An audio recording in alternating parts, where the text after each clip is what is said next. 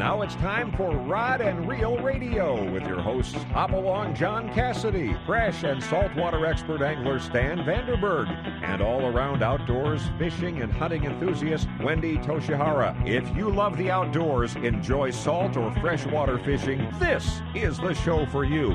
We'll cover most all of the fishing tournaments and events with special reports while providing you with the information you need as to how and where to experience the best fishing opportunities in Southern California, Baja, Alaska, or just about anywhere the fish are biting. We have some fantastic guests and reports lined up for you this evening, so sit back, relax, and get ready for the fastest two hours in radio. It's all right here, right now, on Rod and Reel Radio, the best stop on your radio dial for all the information you need for fishing opportunities all over the United States. Now here's your host, Hop Along, John Cassidy. Well, thank you, Mark Larson, and welcome, Southern California. It is indeed our pleasure to welcome you to tonight's show. Glad you had the opportunity to listen in. I think we're going to make it very worth your while tonight. We've got a really fun, informative show for you. It's jam packed, so let me give you get right to what's in store for you tonight. First out of the gate, we're going to have Sissy Plemons. She is restaurateur extraordinaire from Cabo San Lucas. She's owner-operator of Bajo La Luna and La Golondrina restaurants in the heart of Cabo San Lucas. She's going to be with us, and she's going to explain to us a little bit about her establishments. And while you are on a fishing trip down to Cabo San Lucas, you should stop by and visit with her. You have to let it later, later on during the uh, the uh, the show, Danny Wade is going to be with us, and Danny Wade, as you all know, is from H and M Landing. He's just getting off a three and a half day trip on the Sea Adventure 80. He's going to tell us what he found out on that trip, and also give us the opportunity to figure out what uh, is happening in our local fishing conditions. And then in the six o'clock hour, we have Captain Dave Marciano with us from Wicked Tuna. Dave was in town last week for the Tuna Wars. Uh, ironically enough, I was in Gloucester, Massachusetts, while Dave was out here. I was visiting with the boats and some of the crews from Wicked Tuna. Dave was out here, but we're going to make the connection with Dave. I hope he's on the water tonight. He's going to give off, especially just to speak with us. But before we get anything going, let me introduce to you the co-host of Rod and Reel Radio. First of all, this lady is the national sales manager for Izorline. She's a darn good fisherman and hunter in her own right. Miss Wendy Toshihara. Wendy, how you doing tonight, ma'am? I'm doing all right. I'm sitting on the parking lot of the 15 southbound freeway. oh, no kidding. yeah, yeah, it's horrible. So I, I'm going to be able to listen to two hours, definitely on the 15 southbound, and be able to join the show from the road. I want All to give right. a quick shout out well, to Merritt do that, but you know, I know you're going to want to chime in during the show with the guest we have tonight. Hey, let me introduce to you our other co-host. He is on location tonight. He is down in Cabo San Lucas. He's enjoying some family time down there, and he's probably eating his heart out because I don't think he's going fishing as much as he'd like to. But he's with a good friend of Rod and Reel Radio, Stan Vandenberg. And Stan, if you will, tell us where you are, and why don't you introduce our first guest for our listening audience? Oh, good evening, everybody, and I'll be happy to do that. We uh, traveled down to Cabo San Lucas a couple of times a year and stay for a couple of weeks at a time. And I've been doing this for about, oh gosh, 40 years. I don't know, a long, long time. Part of coming down here, yes, you look at, look forward to the fishing. Um, and, but when you're done fishing, you also look forward to there's some great eateries that are across the board down in, in Mexico, places to go. I mean, I we come down, I get a rental car from Cactus Rental Car, and we drive into town, and we get our lodging set up, and then from there we, we drive all over the place. We were up in Todos Santos yesterday, and you we had uh, Manuel Valdez on uh, the show before from Tequila Sunrise, and we had his famous margaritas, and then we had lunch there, and but we got to come back into town, and we and we have to have dinner. So looking for a great place to eat is real easy, but you know if you don't know where to go, this is going to be the key. Sitting with me is Sissy Plemons, and Sissy has been a part of Cabo San Lucas and her family for over 40 years, and and they have made uh, a place here that everybody that comes down to San, well, anybody that comes to Cabo San Lucas, the fishermen especially, have been coming to for years. But Sissy, welcome to the show, and thank you for being a part. Thank you. Welcome for having me. So, first off, let's talk a little bit about your your family and how long they've been down here and established uh, the, the start of what is now you've got the two restaurants. But before it was El Faro Viejo. Yeah, it was one of the three or four local places where anybody chose to go because we were the only ones that could actually get fresh product, whether it was meat or seafood or whatnot. There weren't a lot of choices back then. And you mentioned Todos Santos. I remember when Todos Santos was just a dirt road that we drove through to get to La Paz. It's on the way. Yeah. You made so, it right. Now it's a city. Yeah. So that was a long, long time ago. But yeah, we're honored to be part of that history where you know we were one of the beginning establishments of when fishermen came, yeah. planted themselves, and brought their catch in, and we cooked it for them. And your was it your grandfather? It was my father-in-law. Your father-in-law Lenny. that started. Yep. Uh, bah, the, the, it was if you're a traveler down here, you came with a boat and one guy came with a trailer. Usually, there's a couple of guys, but you had a place to park. You didn't know where to go with your trailer, so the Gringo Trailer Park was what they had for El Faro Viejo. It was about a half mile, mile up the road from the marina. Yep. But you could launch your boat and put your trailer next to your your travel trailer, and that's where you stayed. There was a small palapa, yep. a barbecue, and a bar. And Lenny would serve us T-bone steaks and or lobster or the fish you caught. And that's how the trailer park, after a while, that's what it became known as. And that was a, a staple for all the fishermen that came yeah, here. That's right. It's literally how uh, dining started in this town, other than a few little hidden spots that were small family places. But that was the big thing back then. And Lenny, he how long did he run uh, the trailer park up there? Well, we lasted there from 79 to about 90, 93. So how long is that? I don't know. a long time. Yeah, a long time. And then we opened up the next place after that, and little by little started working our way from inland to the the more coastal location. So came down the hill. Yep, came down the hill. And when I guess your lease was up up there, and you knew that was going to happen, you got smart and came down into town. Yep. And found uh, the area that is now La Golondrina, and that even has some history to it. Tell us about the establishment oh, yeah. that's there. Well, Golondrina is um, the oldest property building in Cabo San Lucas. It might even be the oldest in all of Los Cabos, but we're not sure on that part.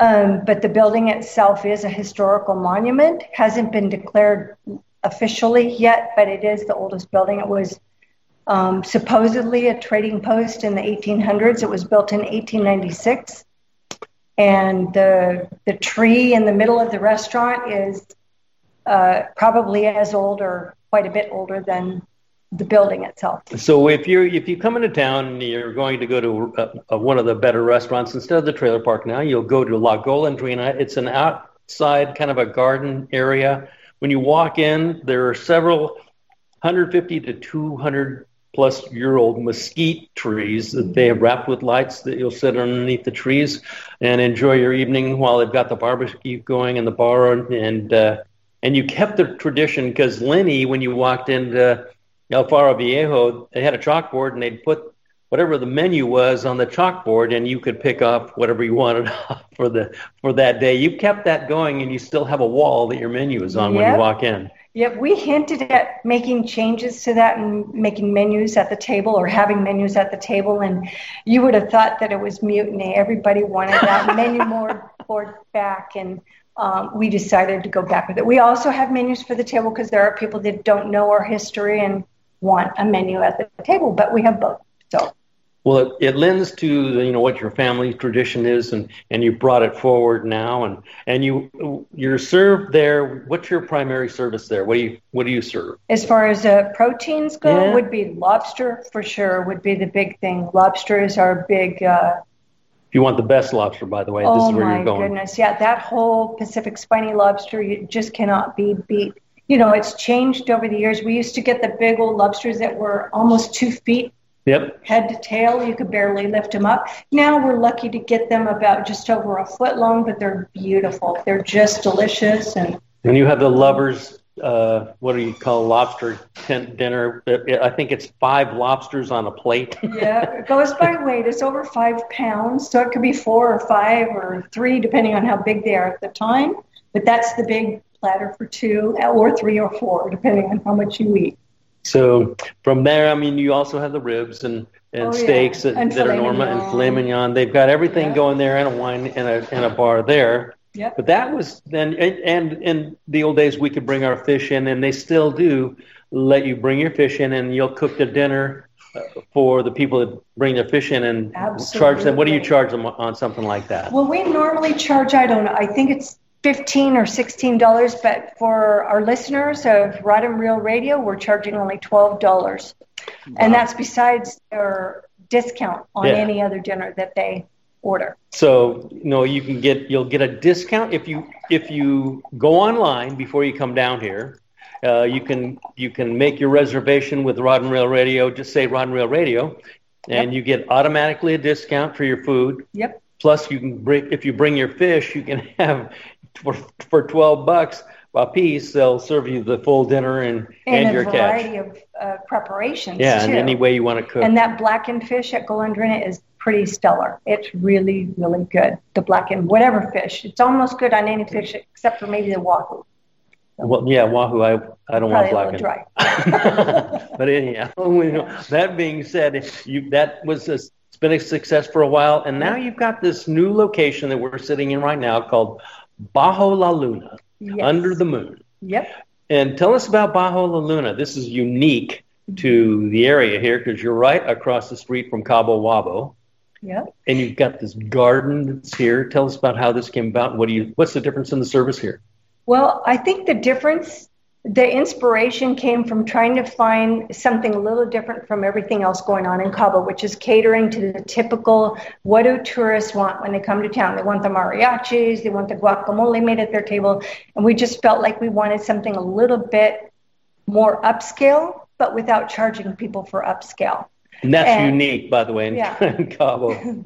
maybe not fine dining, but people call us a fine dining restaurant because we've really tried hard to give the best service um, available and still stay within accessible pricing for everybody, you know, pretty much. And and if you came down here, when you turn uh, on the street to come down in between Cabo Wabo uh, and where Baja, Bajo La Luna is, they have free parking. Now, this is unheard of in, in Cabo, but if you drive your car here, it's not hard to find. Uh, but you have free parking across the street. You walk into an elegant foyer and step up into, uh, you pass the bar, and you've got a wine room, which we are sitting in as we speak Yep. which is very well appointed, air conditioned, and or you can go to your garden area, which is you walk out and you don't know that you're in Cabo San Lucas anymore. Yep. It's kind of a hidden garden. It is the hidden garden. Yep. If that could be even imagined downtown in Cabo, right? But it, but it is, and you've got a uh, Stan, a can I- can I ask- Can I ask a Yeah. question? Uh, uh, I noticed that uh, Bajo La, La Luna has also what you call a tapas bar, and can you explain to us a little bit what that's about? What we've done is uh, created a menu that starts at two o'clock in the afternoon all the way till closing, and it's small plates, not exactly Spanish tapas, but it's tapas style. Smaller portions of our really popular appetizers at dinner, and some that are not even on our dinner me- dinner menu at all. So it's basically a really nice uh, bar menu, uh, out- happy hour and whatnot. So um, the bar is quite large out front. We have a big lounge area as well, and we ha- do have happy hour from 2 to 9 p.m. featuring that menu. That's a good happy hour, by the way, two to nine. That's breakfast, lunch, and dinner.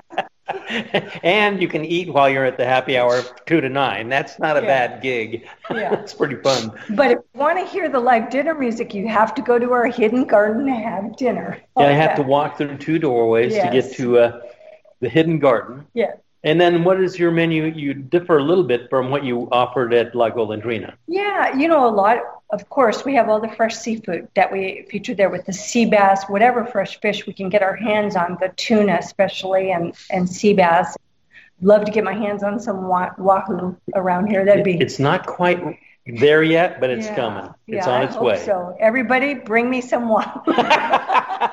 I know we would be your friend. got a little bit going around the corner. They Yeah. got a, on each side, but it's just not they down here yet. say that. It's always around the corner. well, that's At that the warm Gordo water over there. whatever. Yeah, on Yeah. the other side by Gordo there. But as far as the meats go, we have the same steaks, different preparations in some areas, but here we also have um, baby lamb chops uh, imported from Australia.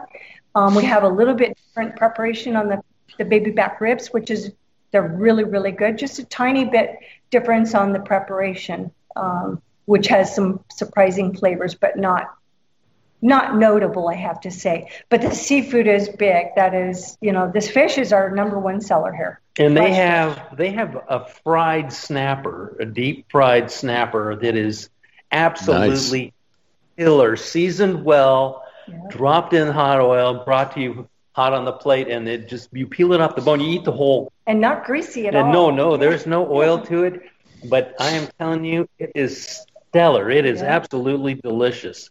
Our most popular fish dish here at Baja Luna is our curry fish. Really, It's a grilled piece of uh, sea bass or whatever really good white fish that we get, but mostly sea bass, on top of a light yellow curry that we make here, not very spicy at all.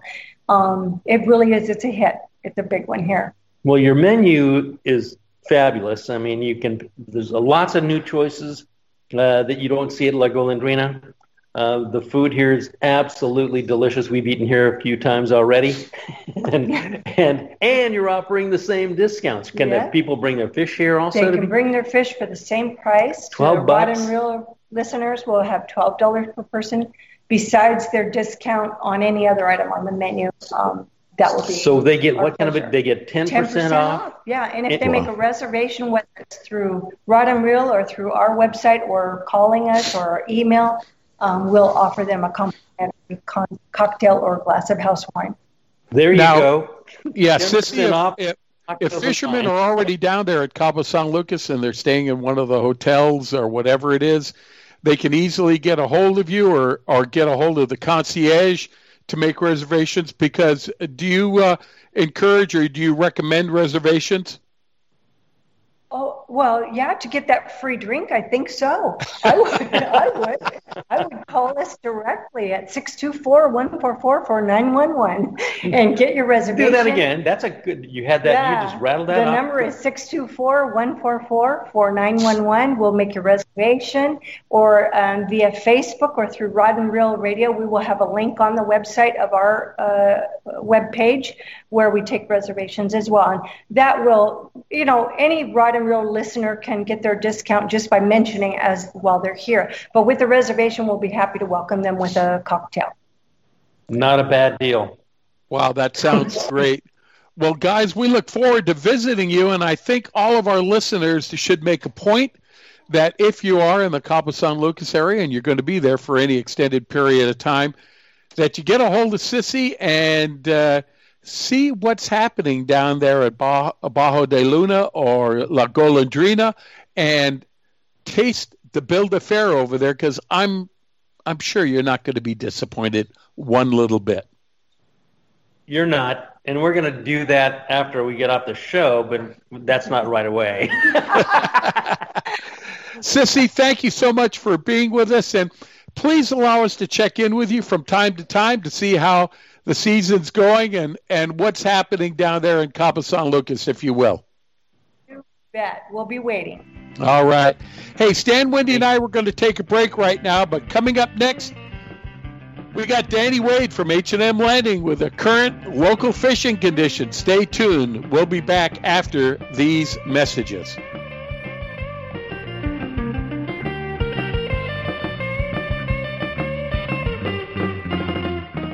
I can't wait to spend some quality time with my son fishing this year, teaching him about casting, how to choose baits, set the hook, and how to be safe on the water by always wearing a life jacket. Save the ones you love. A message from California State Parks Division of Boating and Waterways. Gamakatsu hooks are made from high grade carbon steel specially heat treated to make them light and extra strong but not brittle. The Gamakatsu sharpening process is the most modern in the world and results in a perfectly conical point that is unequaled in sharpness. Gamakatsu offers a huge variety of hooks for all types of fishing drop shot, extra wide gap, worm hooks, finesse wide gap, and a lot more. Gamakatsu has a hook for whatever style of fishing you want to do. Don't waste your time on a cheap hook. Ask for Gamakatsu hooks at your favorite tackle store now. Angler's Arsenal is the serious angler's first choice for hand-poured plastics, McCoy line, Spro products, Gamakatsu hooks, G Loomis fishing rods, Shimano products, Avet reels, and just about anything you hear advertised on Rod and Reel Radio. Go to anglersarsenal.com and visit our online tackle store. See the huge selection of Western Plastics hand-poured baits, all at anglersarsenal.com. Come join us at our new location in Lakeside. That's right, we've moved. Come see us at our new location at 12255 Woodside Avenue in Lakeside. Lakeside, California. Quantum Fishing's gone and done it again for you with the brand new redesigned Smoke PT Reel Series. Everything from your spinning reels all the way to your bait casters, the PTA design has the new PTXA frame, lighter, stronger, bone crushing drag. Quantum Fishing. We are performance tuned. Check them out at Anglers Arsenal in La Mesa or anglersarsenal.com or give us a call at 619 466 8355. This portion of Rod and Reel Radio is brought to you by the Rockley's Fish Release System. Now you can quickly and easily release fish suffering from barotrauma back to the depths they were caught. Look or ask for the Rockley's at your local fishing tackle dealer.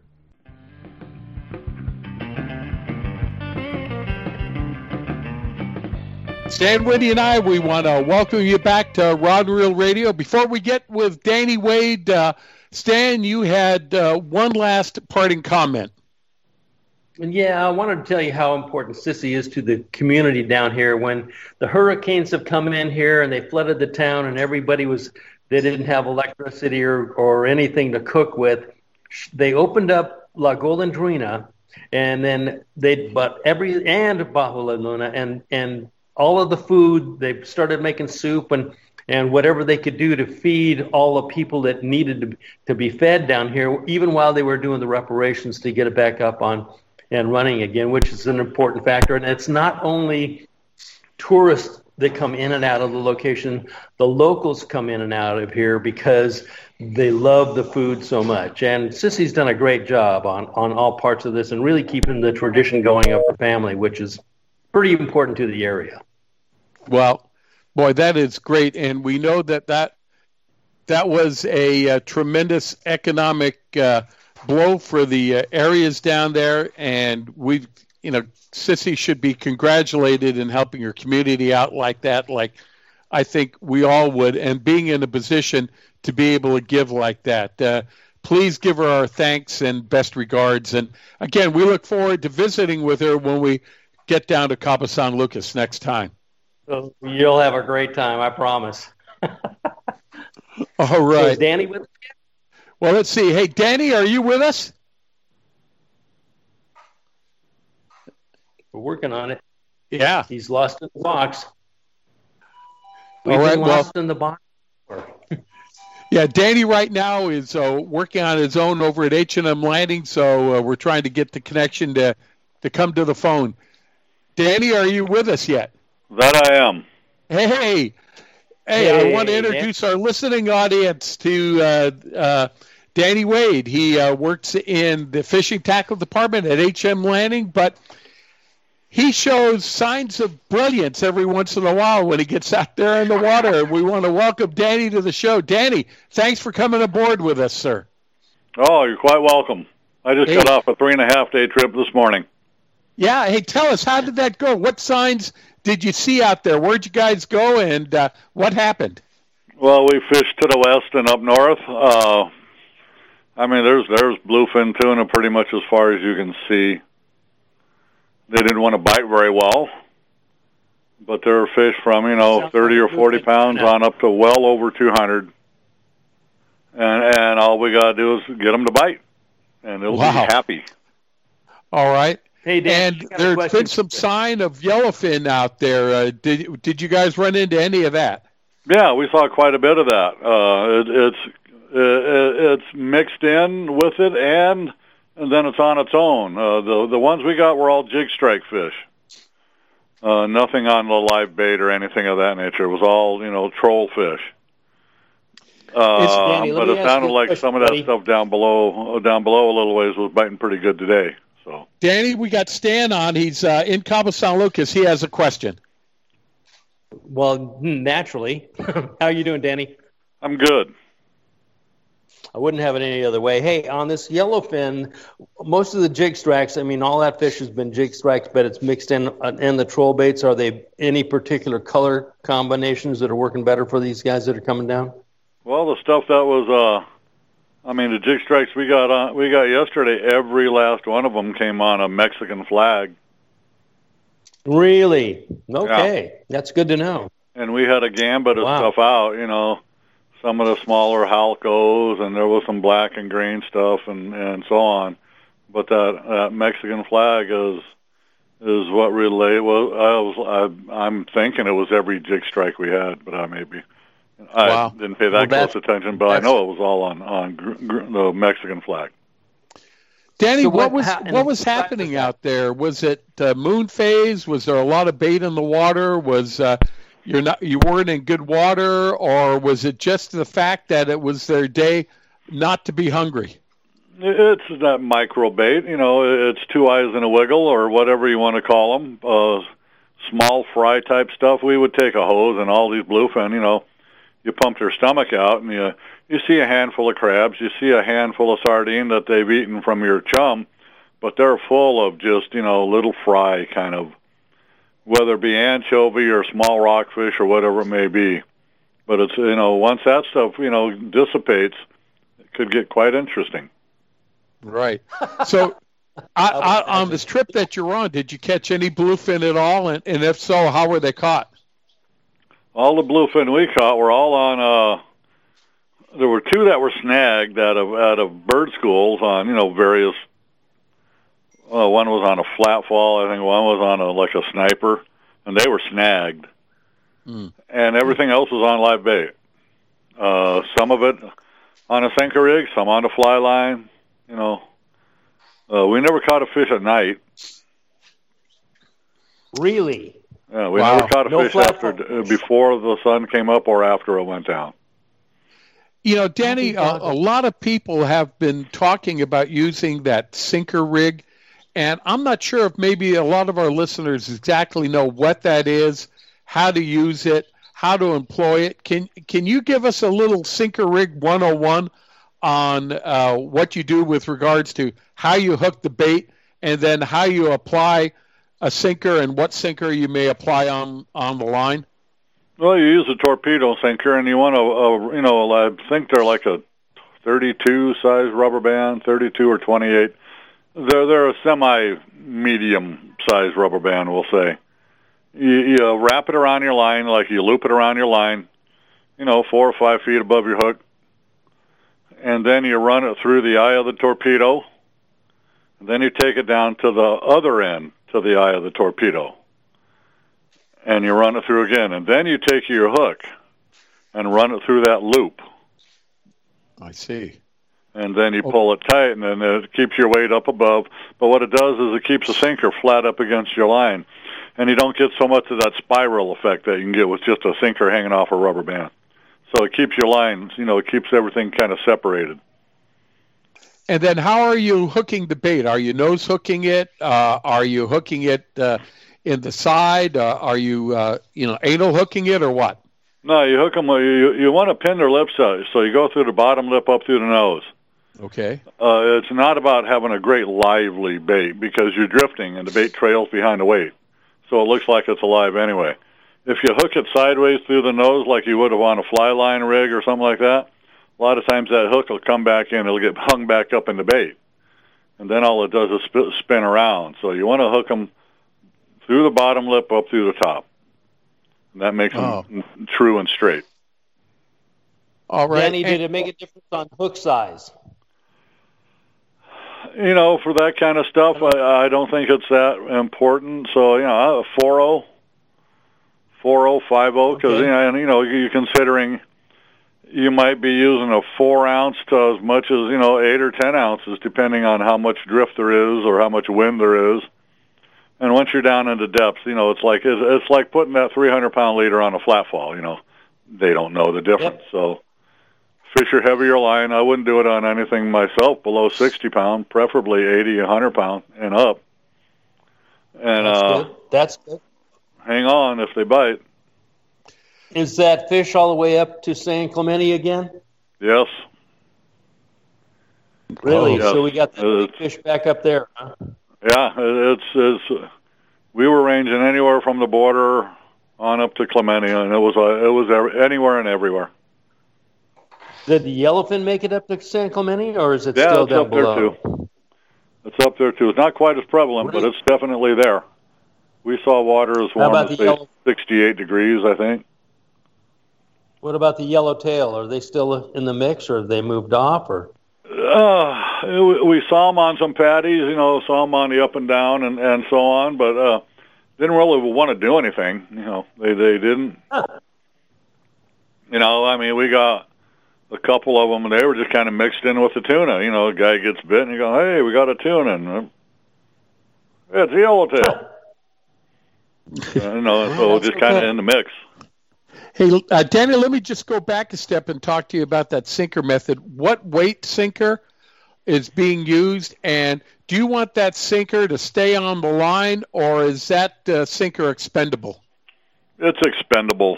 Uh, the, the idea behind a lighter weight rubber band is, is when it comes tight, sometimes they'll they'll pop off. So it's just a rod and reel, a line and a hook. Four ounces on the light end. You could probably go lighter, you know, if a real slow drift. But uh, you know, upwards of eight ounces, sometimes ten if it's really if it's really blowing, you know, that kind of thing. Uh, and you you want it you you want it to be down in that 45 degree angle or less. You don't really want it, you know, way out there. Kind of like flat fall fishing, you know, you want to keep that thing up and down, not not out there. So sometimes you got to go with a heavier weight. You know, when you gotta, uh, you're talking about these bigger fish that are, you know, triple digit almost, or the chance of catching a triple digit fish, are you also inclined to go to a heavier duty hook, thinking, well, you know, I'm going to have less of a chance of breaking or bending that hook out, or uh, if the hole starts enlarging, uh, I might be able to hold on to that fish better, or are you using, uh, you know, uh, just uh, regular wire hooks? I, you know, for like that 40 and 50 pound, I, st- I, I use these, uh, you know, that Mustad Perfect Circle hook and just your standard 3X hook. When it jumps up to 60 pound, then it goes to the, then I'm a 4X guy. Uh, But yeah, the lighter wire hooks is fine on that 40 and 50 pound. When you start getting pushing 60, 80 and up, then you, then you got to beef it up. All right. Yep. What what reports were you getting from the fleet itself? Uh, were they out there with you, or were uh, uh, some of the you know the fish in uh, closer, or what was happening in general uh, with the fleet over the weekend? Everybody was kind of spread out for a while. I mean, yesterday in the evening, uh, I, I, you know, just kind of glancing, uh, there were 13 or 15 boats all up there where we were, you know, in, in and around the island. Uh, everybody seemed to do the same kind of thing, you know, had four, had six, had three, had eight, you know, that kind of thing. Uh, grading from say 40 to 60 or 70 pounds for the most part and, and everybody was doing the same kind of thing. You know, man, we see more fish here, and we know what to do with. And that's all you hear is if it ever bites, watch out. Well, so you're you're saying that right now, from what you're hearing from the guys going out on the fleet, and maybe even from the spotter planes, there seems to be still a fairly large biomass of uh, of catchable fish out there. Oh yeah, I mean, uh, you, you see, yesterday we saw probably twenty or twenty-five different spots of fish, not the same spot over and over, different spots of fish, different bird schools, different breezers. different you know. sizes. What's that? And different sizes. I mean, you'll roll up on yeah, some yeah. 30, They're different sizes. Uh, there was a couple batches that were all mixed up. There were 40 pounders and 200 pounders in this one bunch. But for the most part, it's size specific for you know 40 to say 60, 100 to that 150, 180, and then some really big ones, and, and then uh, that one or two batches where it was just all mixed up. All right. Hey, we're speaking with Danny Wade from uh, H&M Landing, uh, telling us a little bit about a three and a half day trip he went on uh, with uh, the Sea Adventure 80. And Danny, we got to take a break. Can we ask you to stay with us for just a little bit longer? We know you're at work over there, and we're kind of taking you away from your duties. But if you can stay with us, we'd certainly appreciate it. Sure. All right. Hey, you're listening to Rod and Reel Radio on AM 540 or at rodandreelradio.com. Stan, Wendy, and I will be back after these messages. There's nothing more peaceful than fishing. Just me, my pole, and some bait. Oh, and my life jacket, of course. I like fish, but I don't want to end up at the bottom of the water with them. Save the ones you love. A message from California State Parks Division of Boating and Waterways. If you're serious about your fishing, choosing the right tackle is one of the most important decisions you'll ever make. Izorline makes premium fishing lines including monofilament, Dacron, Spectra, fluorocarbon, battle-tested harnesses, and top angler tested Izorline tools and accessories. Izorline premium fishing products are created to provide you with the ultimate in strength, dependability, durability, high abrasion resistance, low stretch, and high quality. All Izorline products are 100% guaranteed against manufacturing defects.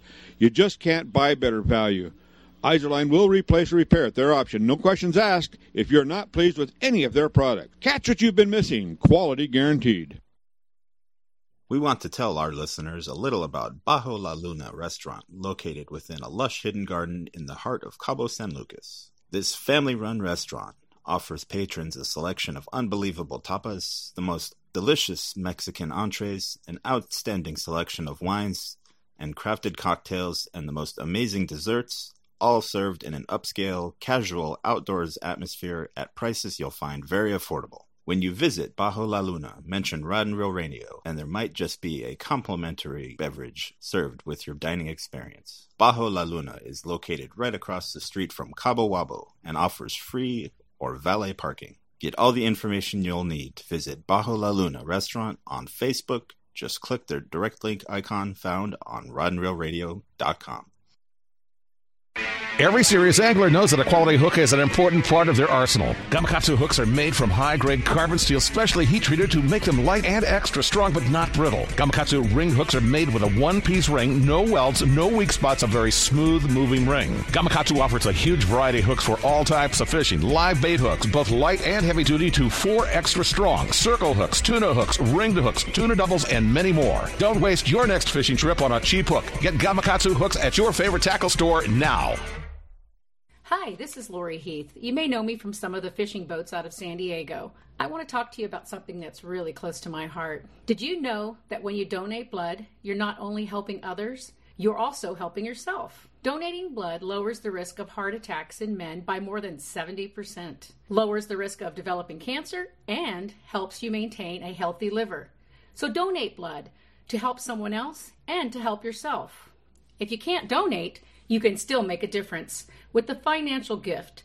It's the best way to give back. Hook, line, and sinker. And for more information and to make a financial donation or an appointment, visit san diego bloodbank.org. That's the San Diego bloodbank.org.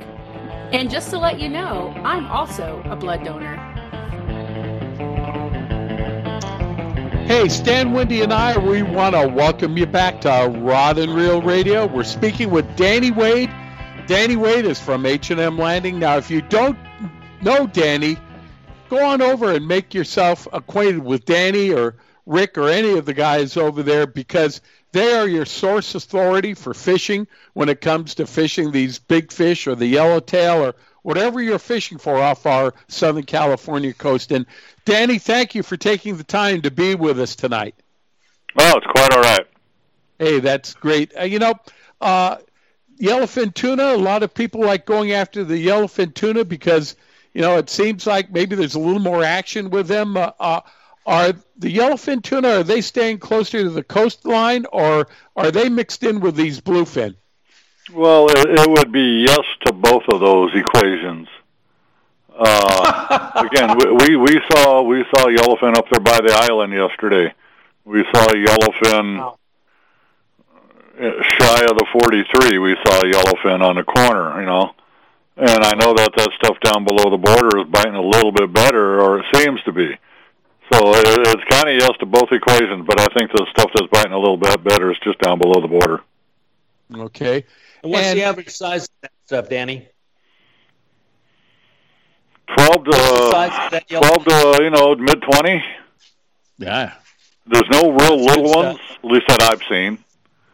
Uh, and the stuff you see in the water, you know, for the most part, is twenty pound fish.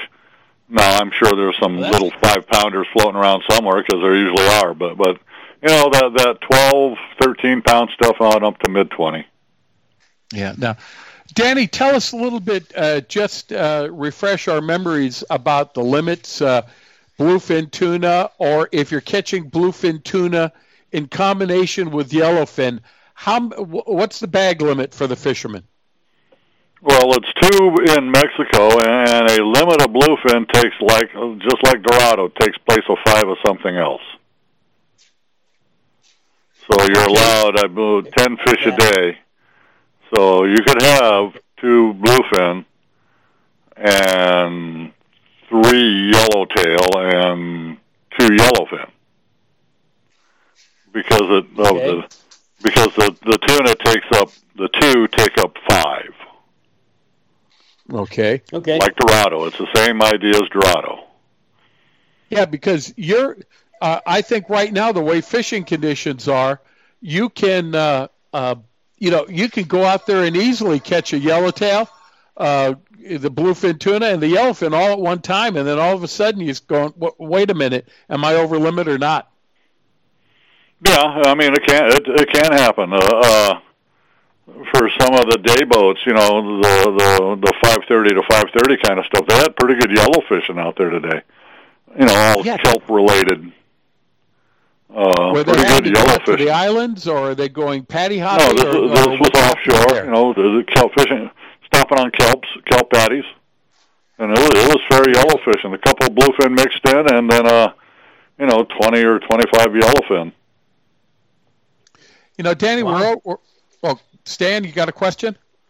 No, I'm just impressed that you know the the diversity that we got a choice of where you want to go and what you want to do. Really, I mean, if you want to target that big fish yeah, out at out at the uh, ridge on Clemente, you know, go out there and try to catch your personal best. It's it's available. If you want to go out and patty hop and catch the yellowtail and get some sporadic yellowfin in with that mix, and maybe a bluefin in with that mix, you can do a little bit of everything in a couple three day trip like danny was on you know it depends on kind of where you want to target your fish but the availability like you said we got jigfish happening we didn't have bait fish until september last year and they're already catching bait fish this biomass of no-see-ums that we're looking at is going to get chewed up pretty quick they got to eat their weight every day so some of that's going to go away pretty fast and then when they get on the the fin bait it's pretty much going to be Katie bar the door. It could be at least in an early season instead of waiting until the end of summer to see that.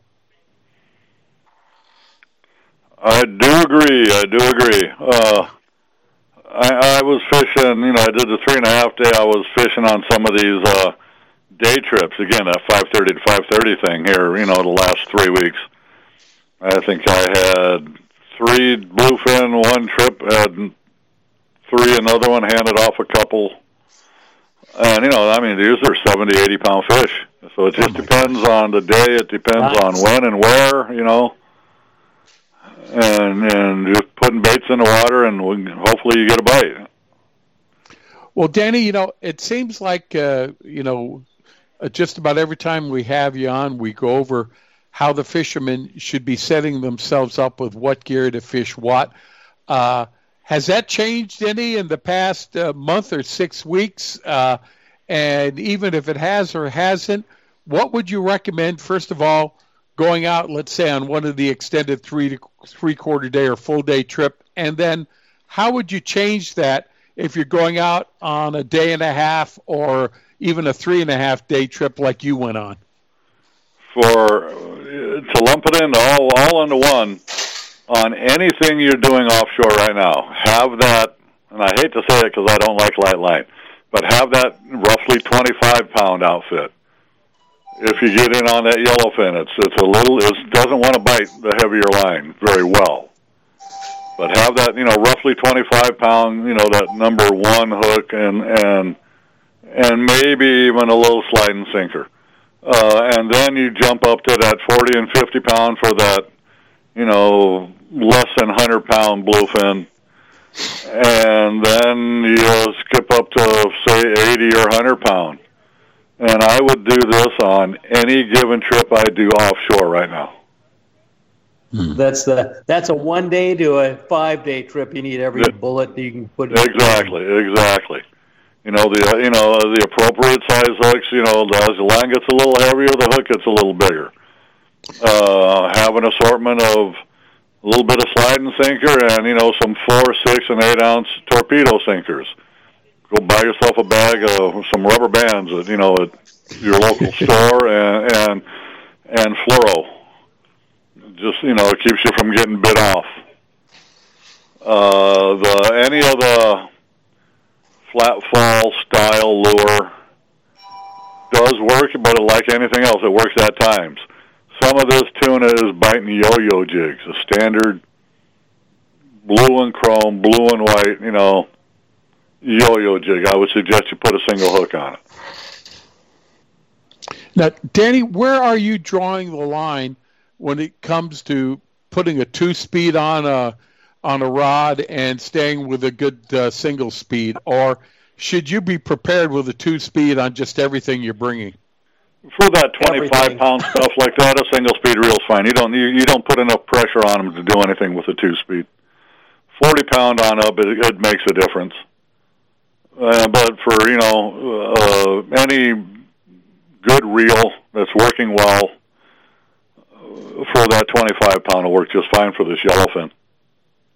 Okay, and when you start uh, uh, throwing that uh, that flat fall, uh, is there a particular size that you're recommending? Does color matter? And obviously, line weight in using those. I would put a leader on all of them. Uh, if you're staying, say, below, you know, from like a 160 on down smaller, something around 80 or 100 pound will be just fine. If you're getting into that 200 on up, uh, 200 pound, anyway, uh, 150 at the at the least, on up to 300 uh, for the bigger stuff because you know once you start fishing those three, four, five hundred gram, you know I mean you're looking for the monster anyway. So, and when they eat it, they they inhale it. So you just want to And you know, most of the time that fish is in the dark, and when they eat that big bait anyhow, and they Yeah. don't, they don't care. You're, Yeah, they you don't just got to be prepared. So you know you, you need you need an assortment of stuff. You know for for most anything you do right now. You know, and Danny, you mentioned some of the fishermen had used poppers. I mean, you're not recommending taking uh, uh, a Penn 500 and tying a big old popper and throwing that out there as soon as you see. No, I mean you could use a 500 to catch a, a yellowfin when you're putting 25 pound on it or so, and putting on a number one hook and fly line and a bait. Yes. I mean you can catch. You know, uh, you know. Uh, let's face it, there have been more albacore caught on a Penn Jigmaster than any reel ever made. Sure. Yep. How about this? How about the poppers, though? Or what are the guys using uh, when fishing the poppers? Uh, obviously, when you talk about poppers, you're you're automatically maybe thinking some type of a spinning uh, rod outfit, but that's not necessarily the case, is it? No, I, I I wouldn't use a spinning rod on a popper to save my life. But that's me. Uh, I use I, the Well, same the same down, stuff I Daddy? fish a surface iron chasing yellowtails. The same stuff I fish a popper on. And the yellowfin, by, uh, you know, somebody's a buddy of mine was out a few days ago, and he had four or five fish on a popper, but it was fishing the yellowfin. Yeah. Yeah. So, and it's not the great big poppers. It's well- those, you know, the, the smaller brands. You know, those you know you know six inch, four inch, six inch kind of thing. Now, in talking about uh, catching these fish, we've discussed uh, some of the gear to use, and fishermen that may be listening to us going, "Man, that is an assortment, and I don't have that type of firepower in my arsenal." But Danny, over there at H and M Landing, you can take care of just about and fill in any need that a fisherman might have if he feels that his gear is lacking a little bit. Tell us a little bit about what you offer. We can do anything in a lever drag, 30 pound, 40 pound, 50 pound, and 130 pound. Uh, we were using Avet reels. We use an LX, I mean a, a MXL single speed on 30 pound. And all, all of these are backed up with Spectra. Using a JX two speed on 40 pound and an LX two speed on 50 pound, then we're using 30s on 130 pound. So, you know, if you don't have something you're looking for, we can pretty much take care of it. Now, you know, we don't have long rods and that kind of thing, but uh there's, these are Seeker rods for the most part, and then some of the uh, some of the heavier stuff is Okuma. Well, not only that, Danny, you've had results from fishermen on what is commonly re- referred to as the rental rods. Tell us about some of the success that fish you've seen from fishermen that have been using the rods you've been uh, renting out there at H and M. Oh, the 50 pound outfits, you know, the LX two speed. We we run uh 80 pound, you know, Spectra on. We put 50 pound mono on them, and then you should put a fluoro, a short piece of fluoro on it. And I mean, on the Grande here a couple three weeks ago, they were out. They had I think three or four fish from you know say 120 to 150. Every one of them came on a rent rod. Wow. Well, Danny, it sounds like again we are still maybe not even to the best of the bite that we're going to be seeing for the season. If if people are unsure what type of a trip they want to go on, what boat they want to go on, the duration, anything like that, how can they get a hold of you and, and get this worked out? Well, you can call a landing at six one nine two two two one one four four. You can go on the website. It's hmlanding.com. Uh, whoever answers the phone can pretty much, you know, guide you through it. If you have specific tackle questions, just ask for the tackle shop, and we'll run it through you, you know, the best we can. And if you happen to be in the area, swing by. All right, Danny. Thanks a lot for being with you. I'm going to travel on down there to see you this week just to get the latest on what's happening. And I can't appreciate I, I can't tell you how much we appreciate you spending some time with us on Sunday night here. All right, John, you got it. Thank you. All right. Hey, and Stan, you're going to be jumping off the line now. You have any last words? Yeah, just we want to thank you know Sissy Plemons for being a part of the show tonight and, and participating and let us letting us know more about Bajo La Luna and uh, La Golondrina. Sissy, you know you can invite people down, and again, if they want to get a discount, what do they have to do? All they have to do is call 624-144-4911 while they're here, or just go online on the Rod and Reel Radio. and click Bajo La Luna, and all the information will be right there to make a reservation. Ten percent off, and if you go online, you're going to get a free cocktail or glass of wine. Yeah, Not- and and Sissy, please do not lock Stan in the wine cellar tonight when you're closing up. Check it closely, will you? You got it. Guys, we're over now. Hey, all right. Hey, Stan, Wendy, and I, we're going to take a break right now, but coming up next, Captain David Marciano from Wicked Tuna is going to be with us. You're going to want to hear all about the tuna awards that we had here in San Diego last week, and maybe uh, get a little information on how an everyday fisherman can wind up on a reality show, uh, which is now going into, I believe, its ninth season. So stay tuned. Rod and Reel Radio will be back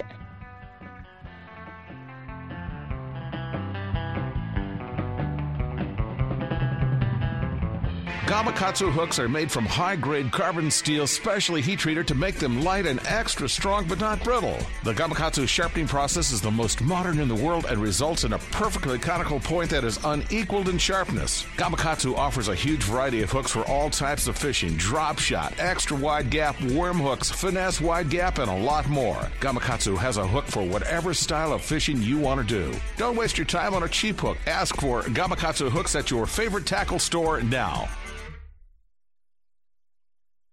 Angler's Arsenal is the serious angler's first choice for hand poured plastics, McCoy line, Spro products, Gamakatsu hooks, G Loomis fishing rods, Shimano products, Avet reels, and just about anything you hear advertised on Rod and Reel Radio.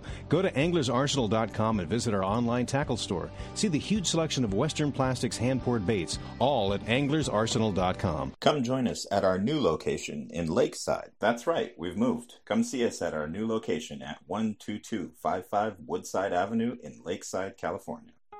Quantum Fishing's gone and done it again for you with the brand new redesigned Smoke PT Reel Series. Everything from your spinning reels all the way to your bait casters, the PTA design has the new PTXA frame, lighter, stronger, bone crushing drag. Quantum Fishing. We are performance tuned. Check them out at Anglers Arsenal in La Mesa or anglersarsenal.com or give us a call at 619 466 8355. Hey, everybody, this is a message for our listeners from a new Baja Magic Lodge at Cedros Island. Cedros Outdoor Adventures wants to make your dream of fish at Cedros Island a reality. Want to go after giant calicos or yellowtail with the best Cedros Island fishing organization, but you just don't know who to contact? Then give Cedros Outdoor Adventures a call at 619 793 5419, or even better yet, log on to their informative website at cedrosoutdooradventures.com there you can visit their trip calendar and schedule a trip that's convenient for you. Once again, the phone number is 619 793 5419 or their website of cedrosoutdooradventures.com. The warm weather is here and our lakes and rivers are brimming. Just remember if you love California and you love to boat, please wear your life jacket. And make sure everyone with you puts one on too. Save the ones you love.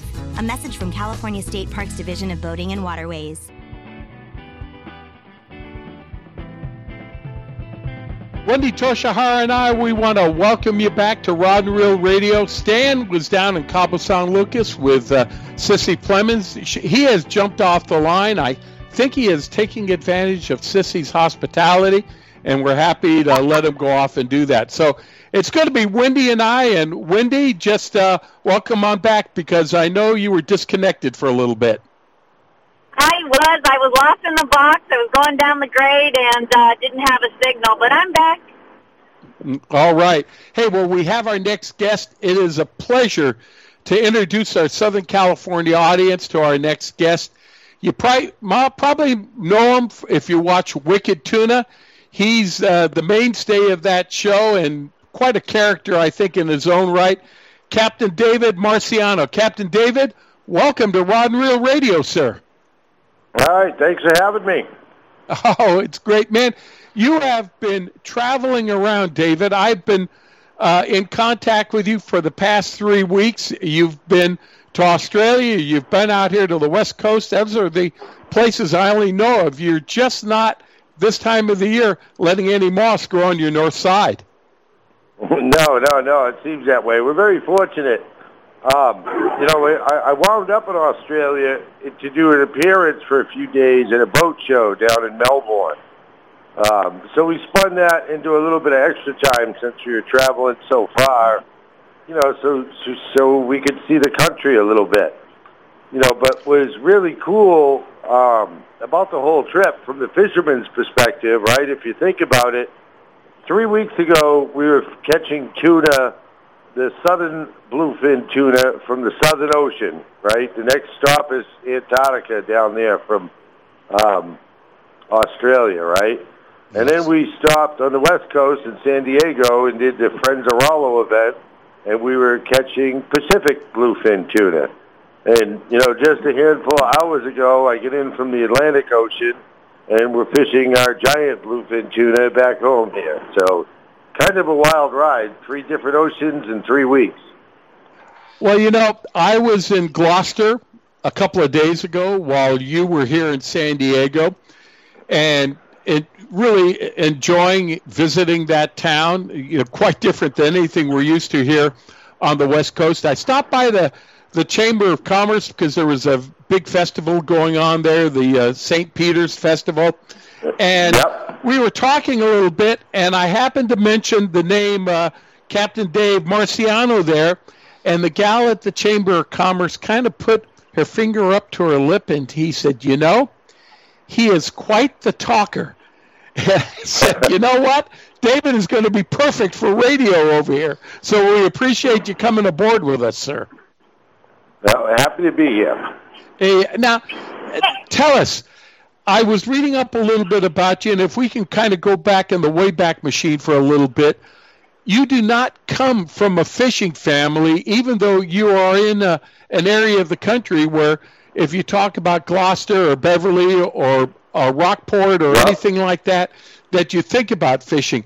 Tell us how you got involved in, in fishing, not really having those roots in your family. Sure, no, you're right. A lot of the fishermen here, especially in Gloucester, with such a rich fishing history going back, you know, 400 years.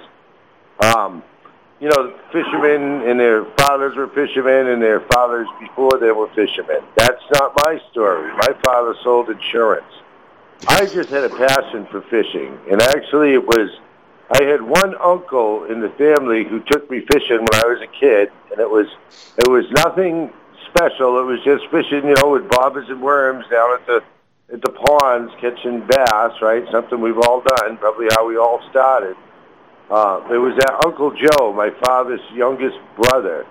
Now, Joe passed away. Joseph passed away when he was 27 of leukemia. I was probably seven or eight years old, and it was pretty hard on me because again, he was that one uncle who took me fishing, and I loved it so much. He kind of planted the seed, and that's why too. Like if you guys who follow the show, we have my son Joseph who fishes with me as crew. I actually named my son Joseph after that Uncle Joseph. Um, you know, who was the one family member who took me fishing because that's how much of an impact he had on my life. Well, it seems like in watching the show, and again, some of the things that I have uh, read, that you have your kids now starting to get involved. Is this uh, a family business, or, or tell us a little bit about the structure of what you're doing within the confines of the reality show? Yeah, sure. Now, um, Joe is always gonna, you know, kind of followed in my footsteps. Uh, he always loved the boat since he was a little kid. Uh, and he actually, you know, if again, if you follow the show, you know, I got a new boat, the Falcon, and we never got rid of the old boat. My son, since he graduated from college, has been running that boat. You know, we we actually we both had charters simultaneously today, and we're out there fishing, you know, in, in proximity of each other. So, you know, that's kind of cool for you know the, the dad and me is kind of proud of that. It's a pretty neat experience. Now, you know, I'll be honest. My daughter Angelica, um, you know, she likes fishing, but she and she's always done it from a a family perspective. She never really did it for work. But look, I told her with the opportunity we have because of the TV program, right? And we're filming, we're only filming for six or eight weeks in the middle of the season. I said, look, with the deal that I can get you, I want you to get on the boat and come fish with me and your brother. Because number one, I thought from a viewer perspective, it'd be a great addition to the TV part of the world. But the dad and me was like, look, with the with you know with the opportunity we can get, basically she works you know full time on other jobs. You know, she worked at the airline. She's done some work as a uh, assistant to set directors on several movies. So she has her own little career path. But I said, look, the dad and me was like, the money you can make between the fish and the TV deal in six weeks. I said, even if you hate it, you don't walk away from that kind of money. It's just fishing with me and your brother. So tough it up and get on the boat and make it happen. Now, it turns out she's had quite a lot of fun doing it. She didn't think she was going to, but I think it was cool because following her journey, I think the audience really was able to follow along. You know, you could see you know, at first she was really kind of green around the gills, if you will, when it when it comes to how we do things, and we've kind of all watched her become, you know, a successful fisherwoman in her own right as as the season's gone along. Well, David, tell me this. You know, I think uh, Wicked uh, Tuna is in its ninth season, or will be starting its ninth season. But yeah, we'll start filming our ninth season actually in in the middle of July. Yeah, but this didn't happen by accident. How did a, a an everyday guy like you and probably the whole handful of other guys that you have there on, on the on the trip, TJ and every, sure. How, how'd you guys get involved with this? What what what happened? Okay, so yeah, that's a great question. So um, the production company, Pilgrim Productions, they're based out there in uh, L.A., right, on the West Coast. Now, all they do is produce reality shows. Now, Right. the story I heard is one of the executive directors did some work with that movie Perfect Storm and became familiar with Gloucester as being a very scenic location. They heard about us guys catching these fish that are worth money, these giant tuna. Uh, so, boom, the, the concept for the show was born. Now, they came out here, and again, when I say they, it's Pilgrim Productions. They came out here for 10 days uh, and were interviewing boats and crews and getting some B-roll footage of the fish actually being caught. I had no idea any of it was going on. On the ninth day, they contacted me, um, and you know they said, you know, we, they gave me the rundown. We got an idea for a show, blah blah blah. Um, you know, are you interested in participating? And you know, the first words out of my mouth is, "Is there a check involved?"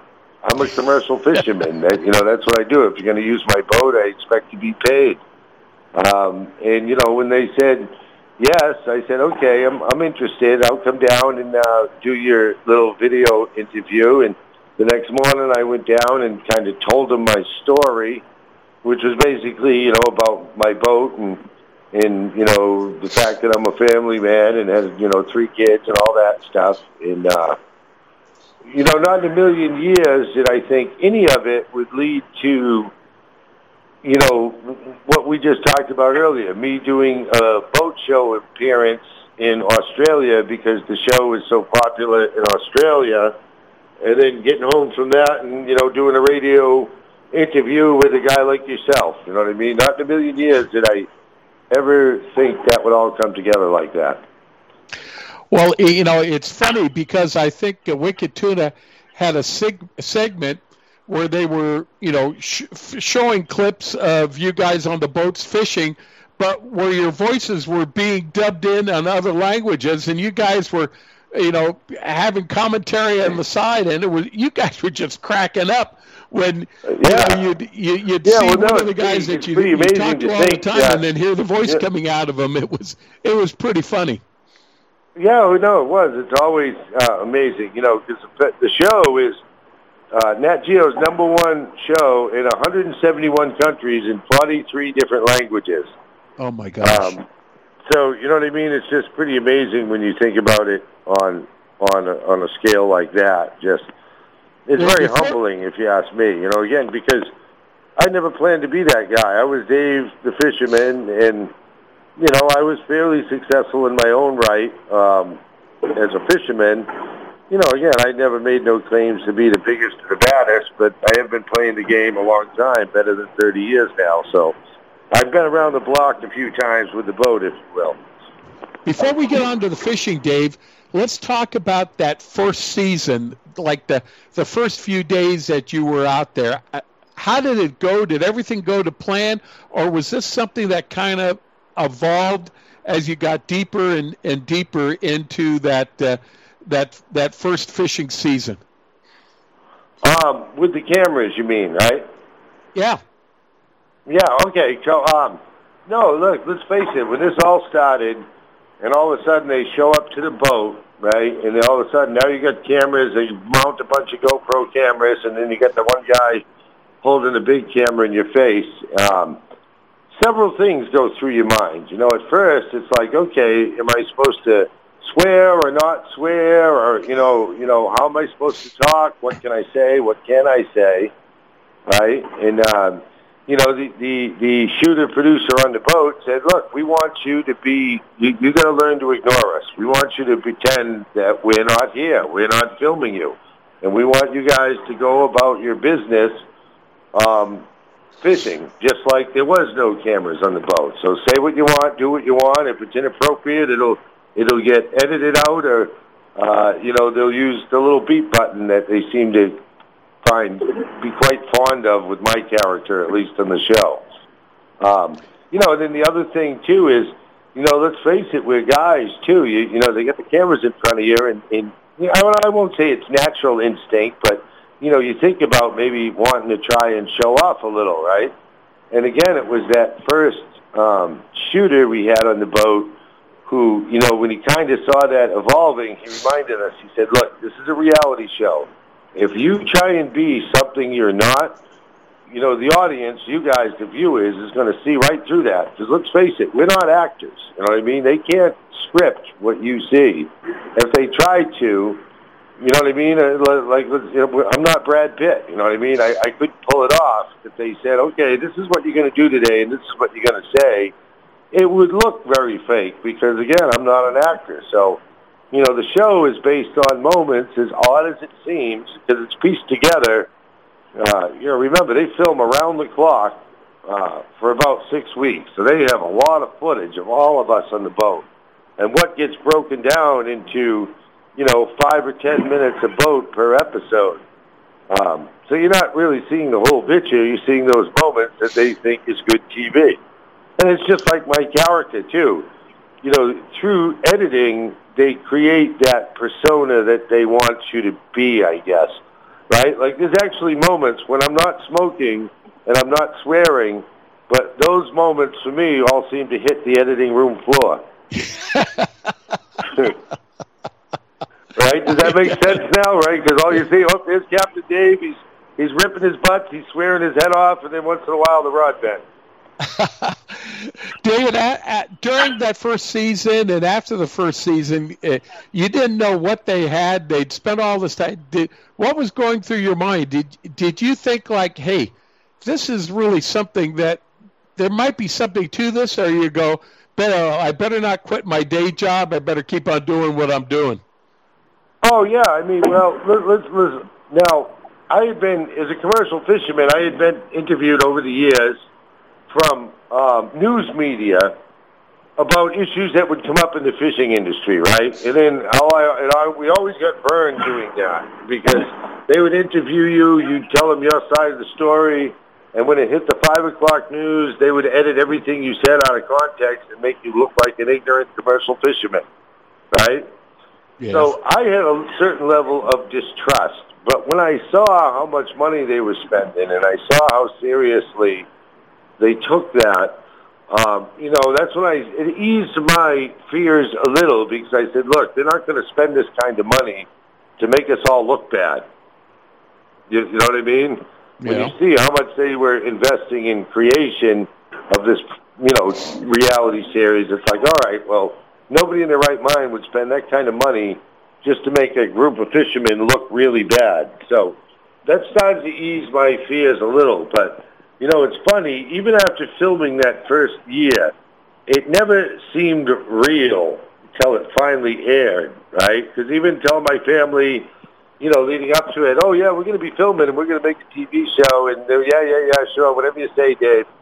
Um, and then even after the season concluded and we were, when we wrapped up filming, it was like, oh yeah, we filmed, so this we're going to be on TV in you know six months. It's going to come out and you're going to see it. And you know, even even myself, I was in the same boat. It's all, it's all kind of unbelievable until boom, that first episode aired, and um, it was pretty amazing. And it's been pretty amazing journey to watch it, you know, develop and grow.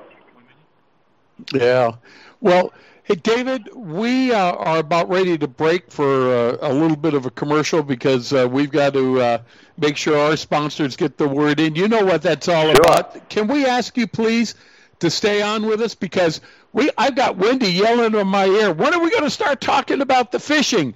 So we're going to want to talk sure, about sure. the fishing. Can you stay with us for a little bit longer? Can you, can you call me back in like two minutes? Yeah, well, can we do that? We How can do that. Otto, can we call uh, uh, Captain Dave back? Okay. Okay, Yeah, good. we're going to take a commercial break, and Captain Dave, we're going to let you uh, do what you got to do, and my uh, producer Otto will give you a call back. Okay? All right, very good. Yep. Bye. Thanks a lot. Hey, Wendy, uh, just before we go on break, uh, you know, it's kind of an amazing story how just a few everyday uh, uh, putzes can uh, and make it like that. I, I think it's an interesting success story. Okay. Hey, we're going to take a break right now. Wendy and I are I going to be back with this hour's guest. Every time I get out on the water, I realize I forgot something important. But I never forget my life jacket. I make sure my buddies wear theirs too. Save the ones you love. A message from California State Parks Division of Boating and Waterways. Every serious angler knows that a quality hook is an important part of their arsenal. Gamakatsu hooks are made from high-grade carbon steel specially heat-treated to make them light and extra strong but not brittle. Gamakatsu ring hooks are made with a one-piece ring, no welds, no weak spots, a very smooth-moving ring. Gamakatsu offers a huge variety of hooks for all types of fishing. Live bait hooks, both light and heavy-duty to four extra strong, circle hooks, tuna hooks, ringed hooks, tuna doubles, and many more. Don't waste your next fishing trip on a cheap hook. Get Gamakatsu hooks at your favorite tackle store now. Hey, we want to tell you a little bit about the uh, catch fishing hook, line, and lure system, and we have Kavika with us from Catch Kavika. Tell us about the catch system. Hey guys, so catch fishing products to catch lure, hook, and line holder. Straps on to your rods, whether it's uh, freshwater, saltwater. It's adjustable, UV saltwater resistant. Products made in the USA. Holds onto your lures, holds onto your hooks, and a great feature about it is it also holds on to fishing line, and it's great used as a finger trigger as well. Save your investment in your rods and reels. And we want to remind everyone that the catch system is going to be available at a dealer near you. Hi, this is Lori Heath. You may know me from some of the sports boats out of San Diego. I want to talk to you about something that's really close to my heart the San Diego Blood Bank. Fishing for a way to make a difference in your community? Consider donating blood or making a financial donation to the San Diego Blood Bank. Your gift will impact medical research, revolutionize how we improve health and treat disease, and most importantly, give the gift of life. But we can't do it without you or without your help. Visit san diego bloodbank.org to make an appointment or to give a financial donation today. It's the best way to give back. And just to let you know, I'm also a blood donor. Hey, everybody, this is a message for our listeners from a new Baja Magic Lodge at Cedros Island. Cedros Outdoor Adventures wants to make your dream of fish at Cedros Island a reality. Want to go after giant calicos or yellowtail with the best Cedros Island fishing organization, but you just don't know who to contact? Then give Cedros Outdoor Adventures a call at 619 793 5419, or even better yet, log on to their informative website at cedrosoutdooradventures.com. There you can visit their trip calendar and schedule a trip that's convenient for you. Once again, the phone number is 619 793 5419 or their website of cedrosoutdooradventures.com. I always wear a life jacket when I'm on the water because I'm lazy. I like floating like a giant turtle covered with SPF 50. The life jacket does the work. I highly recommend this to everyone. Save the ones you love. A message from California State Parks Division of Boating and Waterways. Hey, Wendy and I, we want to welcome you back to Rod Reel Radio. Stan is down in Cabo San Lucas enjoying the hospitality of Sissy Clemens uh, at uh, uh, Bajo de uh, Luna. And uh, so, uh, and if you missed any of that first interview, please go to rodreelradio.com and just click on today's date, and you'll be able to hear that interview. And Wendy, I always find it interesting when we have the opportunity of talking with individuals that have been successful in a particular industry where they started from because they're just everyday people that had a little bit of an opportunity and they were able to make something of it. You know, I think it's really neat because I, I come from, I have an acting background and I acted a lot when I was a child. And when you do it that way and it's a, it's a controlled um, thing, you have marks, you have to stand on your mark, you have to say your lines, you have to make sure you're you know, you're you're facing the camera or you're not facing the camera, and, and it's a lot of different things. And and I think it's really neat with with reality TV that they can be them. You know, there's there's no one trying to interfere and tell you how you're supposed to. Yeah, I'm doing a radio interview. Yes. And so it, I think it's really neat, the, you know, the way they're doing it. All right. Our guest for the SAP hour, Captain David Marciano, he had to jump uh, away from the phone for a little bit, but I, I believe we're reconnected with him. Captain David, are you back with us? Yes, sir. I'm here. All right. Wendy, uh, we want to start talking a little bit about the fishing, and, and do you want to leave off? Uh, uh, Captain David, my co-host Wendy Tush Hare is with us, and Wendy, if you've got a question for Dave, why didn't you get with it? I do, and I I have a lot of people asking me uh, to ask you: Is there any difference between our fish here and your fish there on the Atlantic on the way they fight? Um, well, yes and no, right? Like obviously, you know, it's it's two different size categories of fish. Uh, we're using two drastically different size categories of tackle. Um, so, but I think the basics, you know, they fight very similar, but it's just it's two very very different fisheries. Um, you know, for instance, we did that trip in San Diego there just last week. You know, and my wife got her uh, Nancy got her um, her new personal best. Um, you know, bluefin tuna out there it was you know an 85 pounder. Um, but for Pacific bluefin, that's you know her biggest, and she got it on her own new little rod. And, like that was really neat to see, and you know it's totally different. Like when you see us over here, it's more of a team effort when one of these giants get landed. But over there, you know, it's something you can do all yourself. Yeah, Isn't it nice to be on the boat and to not have to captain the boat, and then you can watch your wife or help her, or you know, she can watch you, Oh, and you guys yeah, both yeah. can bring in fish. Oh yeah, no, that was that was awesome. Uh, you know, especially because it starts out for a great cause. You know, that whole event is centered around the Friends of Rollo, which is an organization we got hooked up with out there in the West Coast. I don't know. I guess this was the fifth year we did it, and all the money raised goes to get uh, inner city and underprivileged kids out fishing. So, what a great thing to be a part of. Uh, and that's you know, again, that's the icing on the cake. Is you're exactly right is I get to go fishing for a change. I don't have to drive the boat. If the boat breaks down, I don't have to fix the boat. I just have to sit back and complain about to the captain, where's all the fish? You don't have to eat your own cooking either, do you?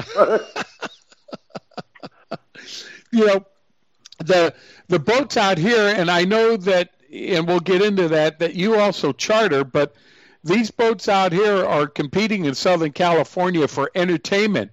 So they've really uh, uh, become quite the platforms for fishing out here when it comes to sleeping, eating, and then the quality of fishing experience they uh, show their customers. Yes, no, no, it's very, it's very. Um, we we love coming out there and going fishing. Let, you know, let's just say that my myself and my wife Nancy enjoy every trip that we have the opportunity to come out there and do that for all those reasons because it is it's it's to, it's light years different than the way it's done in the East Coast for the most part. You know what I mean? We do small one day trips, totally different fisheries. So you know, very little of our charters are multi day trips. You know, of, course, on occasion we'll do it when we're chasing the giant bluefin tuna, but the majority of what we do is you know nine hour day trips. But uh, you know, on a certain level, you're right about the entertainment experience. You know, I cut my teeth in the fishing industry, I guess. When I was 11, I had my first job on one of those party boats out here, you know, scrubbing bait cups and scrubbing the boat on the way home. And, you know, I, I did that for, well, probably the first 10, uh, probably 15 years of my younger career as a fisherman. And, you know, I used to think I was, you know, in the company would even have me train the new people you know, because I used to say I was, you know, a fine art. Ma- I was a master at the fine art of separating the customers from their money. Now, we, I, we say that in a good way, you know, because it's real simple. Sure. We're working for tips, and if people had a great time, you got a good tip. It was very simple. Well, you know, one of the the big differences uh, I, I think I've seen in fishing East Coast and fishing the West Coast, needless to say, is not only the size of the fish, but it it's the depth of the water that you're fishing in. Do you think if you were attempting to catch the size of the fish that you have there on the East Coast in the thousands of feet of water that we're fishing here on the West Coast, you'd have the same results in uh, bringing them in? Oh yeah, yeah, no, and we do. If you follow the show, we have Wicked Tuna, the original show, and season two of the spin-off show, Wicked Tuna Outer Banks.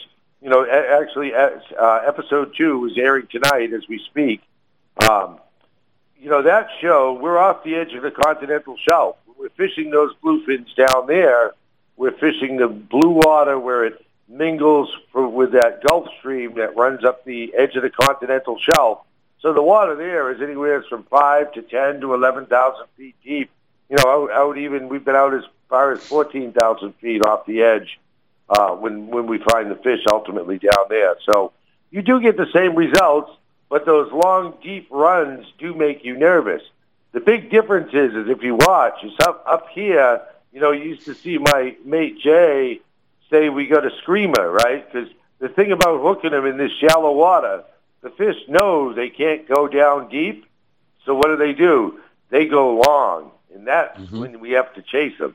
And that's why that's I guess is the biggest difference, if you will, between you know fishing deep water tunas, I guess we'll call it, whether it's East Coast or West Coast, or fishing like we do in the original show up in the Gulf of Maine. Well, we're fishing structure and we're fishing the edge of banks, and in that shoal water, the fish know they can't go deep. They can only go far, so that's what they do. And that's why you have the control set up in the boats that if that fish is going far, that you can uh, put the boat in reverse and try to follow, follow him up. I'm presuming yep. that's yep. no, one indeed. of the tactics you know, that you use. Fish, you know, on on average, I bet we wind up a mile or two from the ball where we actually hook it. where, you know, when we drop our anchor and start chasing it. And you know, I've had fish pull me you know, 11, 12, 13 miles on some of them wild, wild ones. You just got to keep chasing them down to keep lying on the reel. Wow, that's a long ways. Well, you yeah. better believe it. You know, when Dave, when you're fishing, and there's, uh, look, and there's nothing worse than chasing a fish for ten miles, only to lose it at the boat and have to make that hour ride back to the ball empty-handed. Ah. When uh, are are most of your fish are they done on live bait? Are they caught drifting dead bait, or do you find there are circumstances that those big fish will hit artificial lures? Um, most of it is live or dead bait. The majority of it. Down the southern shore, we do some trolling with the green stick, which is basically artificial lure fishing. We're using big rubber squids down there, but look, my preferred method, and it's always been my forte, primarily, and I think it's always been my edge. Uh, as a commercial fisherman, I'm out there 300 days a year, right? So even on the years when all the other fishermen are complaining that they can't find bait, you know, because I'm out there year round, I have places I know where the bait is, even when bait don't exist. So that kind of bait style of fishing has always been my forte especially on the years when there's you know very little bait shows up. That's when I excel because I have my little sweet spots that I've learned over 30 years. That again, I can come up with bait when when all the others say bait doesn't exist. Right. Hey, let's let's you know one thing that's has always amazed me. You go through this effort to catch the fish that you catch, and they look like beautiful fish, and then you come into the harbor, and there's only one place where you can sell these fish, and they wind up looking at the fish and taking samples of it, and they say, Dave, this fish is worth this amount of, of money per pound, or it's worth this amount of money per pound. And you guys seem to always be happy about that. Is there ever a time when you feel like socking that guy in the lips, going, "You uh, gotta no, be no, kidding look, me"? Look, I don't do business with crooks. It's real simple. I've been in business for 30 years. There's many places to sell your fish, okay. right? the people I do business with, I do business with for one reason. I trust them, and we've built a very good working relationship over many decades. Now, sure, there's a lot of fly-by nights that come and go, just like other tuna fishermen. You know, in my time in 30 years in that crappy old boat, I've probably seen a thousand fancy boats come and go, along with another thousand tuna buyers. Wow. You know, so you know, you know what I uh, mean. It's it's it's a tough game to make a go of it long term. There's no doubt about that, and that goes for the buyer and the fisherman. You know, remember, he could buy that fish and offer somebody money and only get half as much for it. Now, if he does that, he's not going to be in business very long, is he? no, everyone's got to make a, a profit on that. And again, the right, and everyone are takes the risk, including the buyers. And you can rest assured, the bus- the people, if you got any interest in doing business in the tuna fishery or you want to get in, my suggestion would be to go to the same buyers I use because we go there for a reason.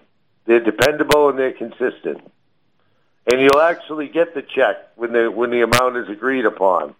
You know, we've had bad experiences where we haven't been paid. You know, you know, um, and there's nothing worse than paying your crew and paying the fuel bill and laying out thousands of dollars in expenses. You know, only to find out you got beat out of thirty thousand dollars worth of fish that you sold to a guy. I know this may And be you a little sure, bit of a sure, they talk tough. big prices, but will the check ever come? And when it does come, will it clear? There's Yeah. a big, big world of tuna buyers out there. Well, I'm sure sometimes you're amazed when you see what you get for a fish, and you're happy with that, and then see the end result. Let's say when it's in the Oriental market or something like that, with some of these things, uh, fish going for many tens, if not hundreds of thousands of dollars each. Right. No, and we can follow. Uh, look, the, we we one one major difference, like between our East Coast fishery and your West Coast fishery, our fish when we land them, they're very strict on our quotas here. And before anybody can talk price or anything at all, once that fish comes to the dock, it get it gets a, a, a tag that can't be removed, and that fish gets a number, and that's how the government tracks our quota. But through that number, basically, they're giving the fish a social security number. And I can follow that fish anywhere through the system that I want because it's all going to be reported to the government. So, you know, I know exactly what I got paid for a fish, and I, if I really wanted to, I could go find out exactly what the buyer sold that fish for ultimately. But that's not my job. Let, let, let's remember, no matter what kind of fish I deal with, right?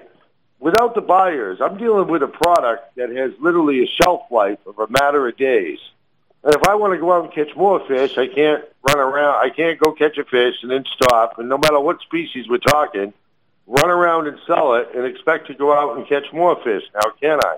So these buyers are an invaluable part of the system when it comes to being a commercial fisherman. Without buyers to move the product and to develop markets and have markets available to move this product, look, it's not a can of peas. You can't you can't harvest now and sell it a year down the road when when fishing's over, like can uh, with canned goods or something, right? You got to this fish when you hit the dock. Basically, he's got to have an idea where is he going to get rid of 500 pounds of meat before you ever come in.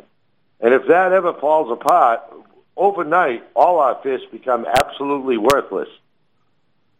Mm. You know, uh, so you're you've been catching these fish for so long that when you bring it into evaluation and you see the criteria that the buyer is using, you usually know and you trust the people that they're pretty uh, much on target on what they're doing when they make an offer for that fish that you bring in. right, in. right. The only thing I don't know, right? I know the quality, and you know, you see, we take we take samples. You know, again, that's kind of part of what we play into the TV. Oh, let's take it to the buyer and see what he's got to say. But you know, trust me, as far as quality goes, after 30 years, I know exactly what I'm bringing the buyer as far as quality goes. The one thing I don't know, now remember, he's looking at a global market. This guy's a Yes. wholesaler. So he's looking at, there's three auctions, three different days a week over in Japan, right? So that's um, nine opportunities for him to sell that fish on the Asian market. Now, if he takes, if you take a good quality fish and you ship it to Japan at an auction where the Japanese longline fleet is just unloaded, that's going to be on the floor with five, six hundred, maybe a thousand other fish. So no matter how good your fish is, it's going to get a high average. The same thing is there'll be other high quality fish there as well.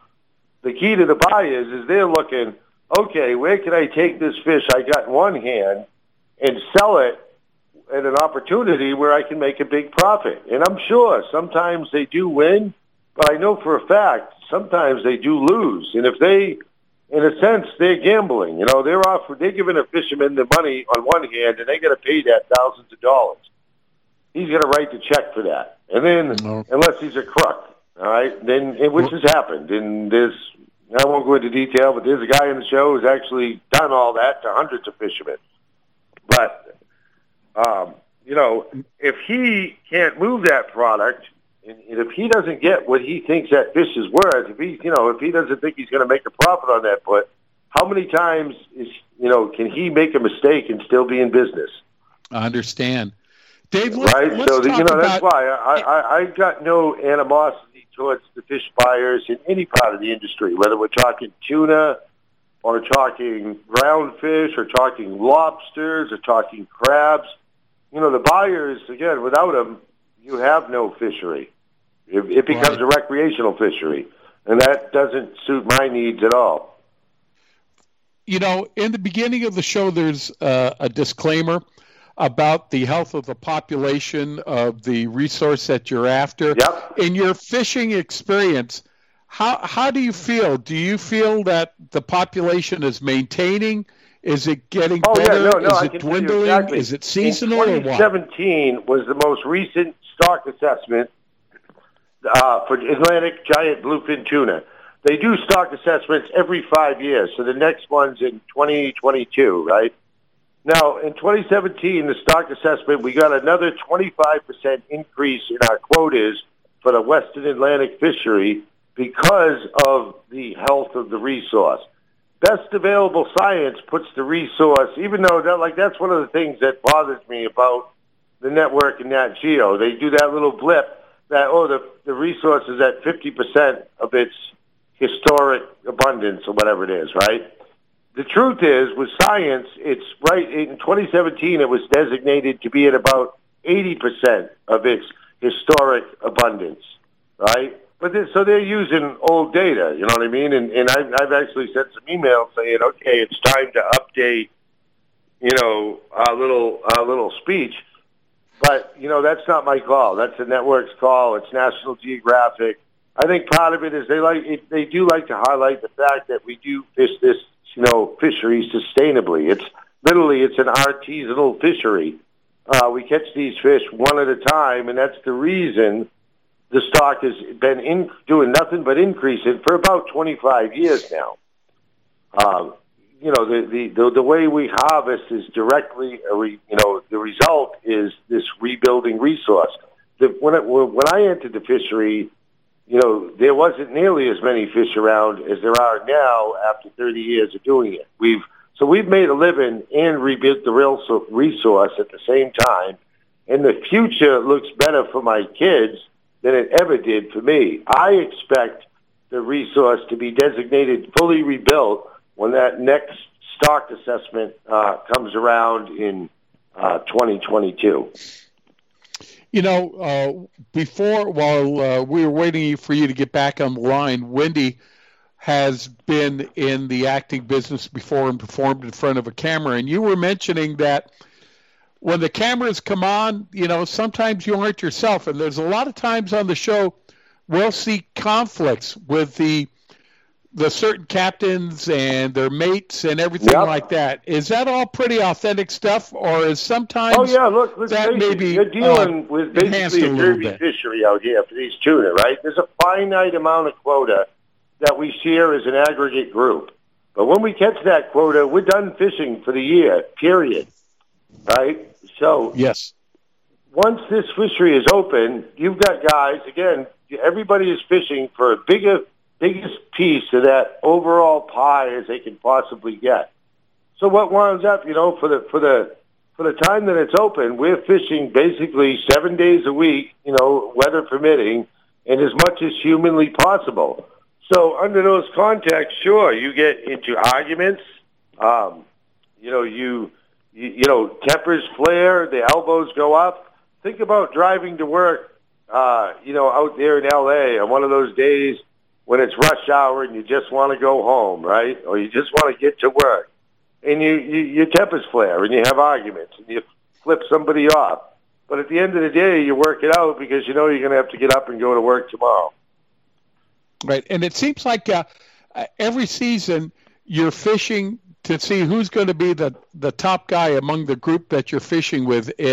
Is there some type of a, a premium prize that you're you're actually fishing for, or is it more like the bragging no, rights? No, look, we're among fishermen. The, You're that like, you're the little fishing with? trophy, if they give you one, we don't even get one every year. I got one in season four. But that little plastic trophy and five bucks will get you a cup of coffee. The only thing you get is the same thing any fisherman gets when he catches a nice fish. And that's bragging rights, and that's about it.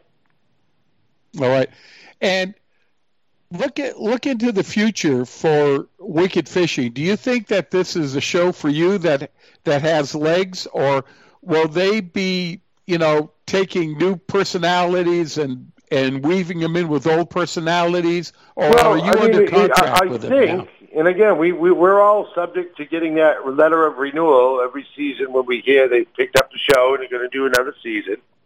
But it seems as though we're one. It seems to me anyway that we're one of those core characters that Mm-hmm. you know we're going to be there for a while. And yes, we always see the fact that they start advertising. We're looking for new boats. We want to find new boats, and we get it. That's how they're going to keep the show interesting.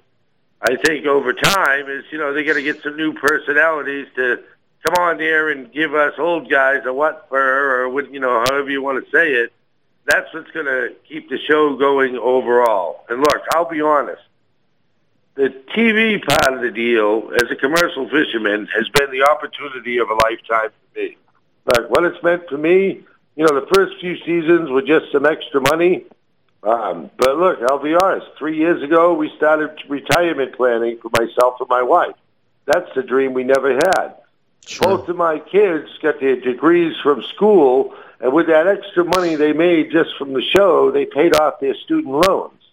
Right? So they're going forward now, planning for their retirement, and, and you know, they're debt free. That's what the TV show is meant for us, right? For our family. Other guys, it's meant other things, but for us, it's certainly been that opportunity of a lifetime to build in that little bit of security. I've said it in other interviews when people ask, what's it meant for you? You know, and for me personally, it feels like for the first time in my life, I'm getting a little bit ahead in the rat race. Oh, that's great. And, you know, uh, a lot of people, I don't know if they realize or not, that you are a professional fisherman. And I'm presuming that when you're not filming, you're available for charter too. And, and the show has had to help your charter business. Oh yeah, absolutely, without a doubt. I mean, the biggest reason I got the Falcon, you know, there was a time in my life where I made ninety percent of my income from commercial fishing alone, fishing with nets and long lines or dragging or whatever it took. But we've always done a few charters during the seasons where we couldn't make money, you know, for other reasons with the nets. But obviously, again, as a commercial fisherman, I'm an opportunist, and because of the show, you know, uh, the opportunity right now for my family is in the charter business, and that's why we, you know, we upgraded the hard merch this winter while she was hauled out. We made it a little more charter friendly for taking clients, and that's the boat my son runs. And you know, I of course run the Falcon, which right out of the get go, I bought that boat with uh, running charters in mind. It's it's bigger, it's faster, it's more comfortable, with the whole idea of taking clients out fishing. David, uh, during the the nine seasons that you've been on, or the eight seasons, is there one memorable fish or one memorable incident in that time that just kind of stands out and and Sure. and is yeah, yeah, yeah. that Oh, yeah, that's a great question. There's, I think it was um, the second season, or no, it was the first season. Angelica, my daughter, was on the boat, and we wound up catching the biggest fish of the season for all the boats on the show. It was an 886 pounder, right? Nice. What was cool about that is that was Gel's first season, and it was right near the end of the season. Uh, and it happened to be, we got that bite, I think it was 2 in the morning, and we were fishing up in tight, which means up near the shore, you know, wi- within five miles of the shoreline, which means there's a lot of lobster gear and commercial crab pots and a lot of things like that. It gets very congested with gear up in there. So I was busy driving the boat trying to dodge all these buoys that we could have lost this big fish on. We knew we had a big fish. So literally, I never got a chance to even touch the fishing rod once we hooked it. And before I know it, in about an hour and a half, my son and my daughter, uh, and this was her first season fishing full time, uh, reeled in what turned out to be the biggest fish of the season. You know, a 900 pound fish. You know, it it seemed like before I knew it, I was just focusing on dodging the buoys that were coming at me out of the darkness. Uh, which any one of we could have lost this fish on. It would have been over in a second. And so I was doing my job, and before I know it, my son's back there yelling, "We got color!" I got him up, and I ran back and threw the harpoon. Uh, and that, for me, was a moment that will always stick out in my mind. To watch my two kids come together like that and literally catch the biggest fish of the season in front of everybody else. Well, David, we're running out of time, unfortunately. It's gone by way too quickly, but for people that maybe live in a cave or under a rock that haven't seen Wicked Tuna, where can they find Wicked Tuna right now Ah, yes. uh, Wicked on the television? airing Sunday nights, 9 p.m. Eastern Time Zone, only on the National Geographic Channel. And if you are going to get to the West Coast and interested in charter fishing with us, um, you can visit our website at FB, F slash V, as in fishing vessel, hardmerchandise.com. All right, or can get a hold of you on Facebook. I know you're uh, Sure, uh, yep. reg- regularly, and I hope to get the chance to come back there and visit you, and maybe we can go over to Ray Moore's and uh, enjoy some of his fine seafood and, and talk more about this. A great subject, and we want to congratulate you and wish you the best of luck, and we look forward to seeing you on the West Coast here tonight on Wicked Fishing. All right, thank you. All right. Thanks for being with us, uh, Captain David. That was uh, uh, Captain uh, David uh, Marciano from Wicked Fishing uh, calling us uh, from uh, the East Coast. Uh, Wendy? Wicked tuna. Wicked Tuna. Wicked Fishing. Wicked Tuna.